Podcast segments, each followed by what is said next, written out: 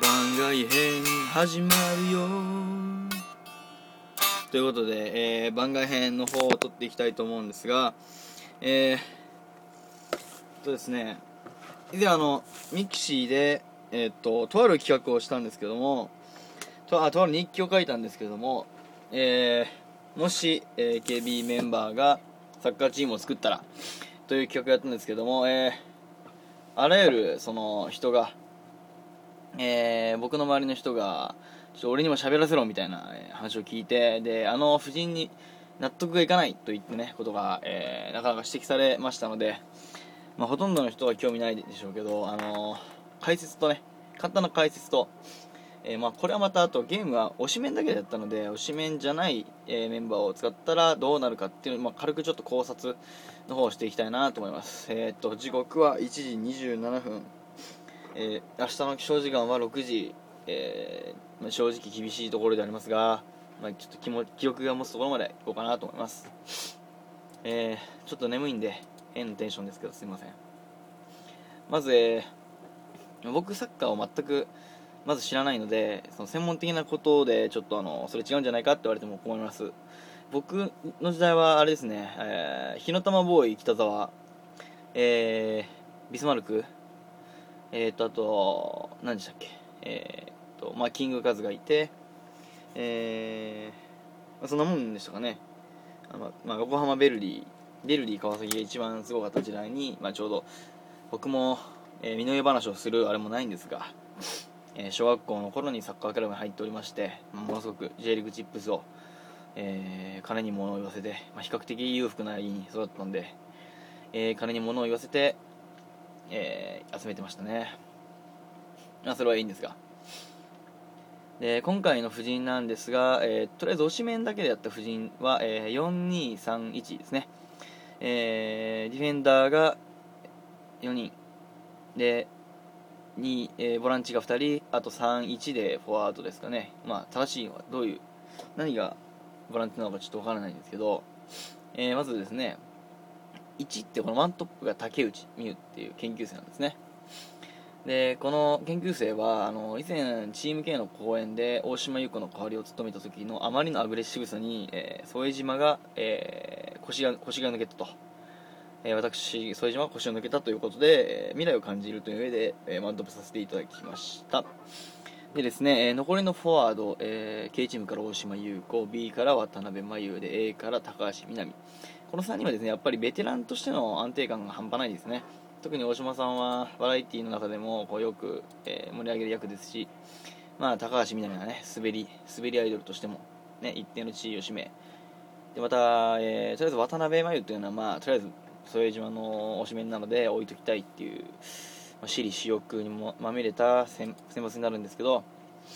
何ですかね、やっぱりこの子の持つ狂気性のようなものが、やはりその海外人とどこと戦うかわからないんですけど、海外勢と戦った時に東洋の悪魔のように何かわからないものとして恐れられるんじゃないかなと思い、大島、渡辺、高橋が、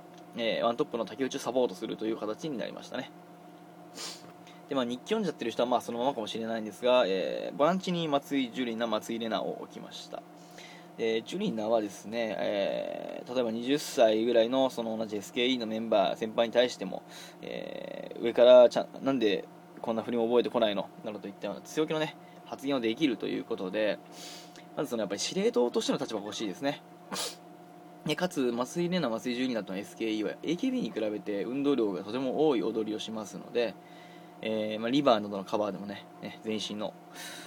腰をくねらすような動きをしたとの話も聞きますよね。そういうのを込めて、運動量が多いからピッチを駆け回ってくるんじゃないかなと思っておきましたね。で次ディフェンダーなんですが、こちらにセンターバック、左センターバックに、キャプテンとして柏木由紀を置きましたね。やっぱお天気お姉さんゆきりん、やはりこのチームの流れも試合の流れも読めるんじゃないかという希望を込め、かつやっぱりしっかり屋さんですからね、そういうのがあります。でまた、小森、次にセンターバックのその柏木の横の右のセンターバックとして、小森美香、小森さんはやっぱりものすごくタッパがある方なので、ちょっとおっとりしたところがあるのでボールに対する食らいつく気持ちはあるのかちょっとまだ甚だ疑問ですが置かせていただきました。やっぱりタッパがね、あるっていうのが一番大きいですよね。サイドバックですが、これ宮崎美穂ですね。最新のシングルでちょっと選抜落ちしてしまったのですが、やはりこうどうしてもバラエティー、特に AKBingo などではそうですね、反抗期、万年反抗期みたいな、そういうレッテルを貼られてまして、なんですかね、やっぱそういう相手が攻めてきたところに対して果敢にボールに食らいつけるんじゃないかっていう、その希望を込めておきました。またですね、右の方のサイドバックには佐藤亜美奈、彼女はそうですね、やっぱり完全にその AKB に応募してきた時のオーディションの写真、チンピラなので、やっぱりその肝が座ってるんじゃないかと思って、それプラスなんですかね、足が太いんですよね、大根足なんで、ここら辺がやっぱりこうなんですかね、面積が広いからボール止められるんじゃないかなっていうのはありますね。でまたこの、宮崎、柏木、小森、佐藤っていうのは全部チーム B なので、やはりこう B で守っていこうっていう、そういう気も強いね、一体感があったらいいなと思います。今控えに、フォワード指原有乃、この子はな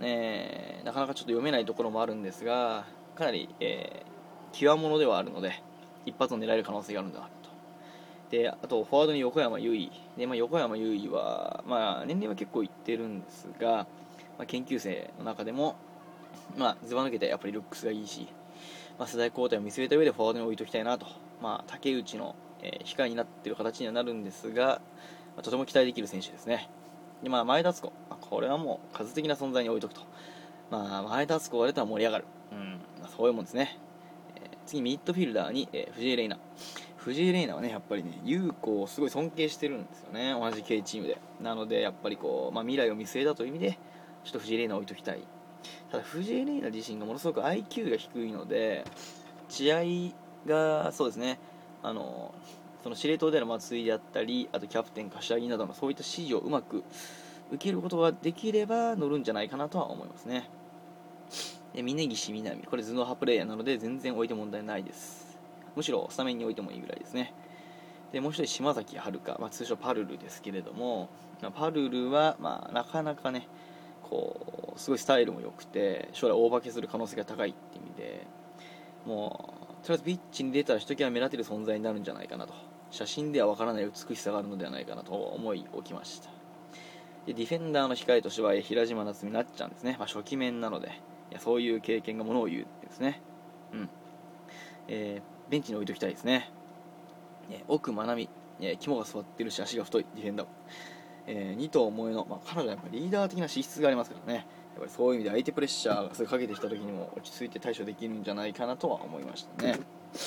以上が私がミキシーで推しメンだけでやったものなんですが、あとですね、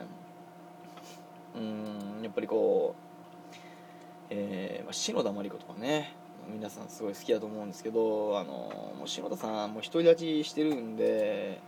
正直これは難しいところではあるんですが、使うとしたら、フォワードでしょうね。それはやっぱり高さありますし、ゴール前で決める何かを持ってるとですね、あと例えばなぜともちんがないのかっていうのがあるんで、僕がギャルが嫌いなだけなんで申し訳ないんですけど、入れることできません。そうですね、あと個人的には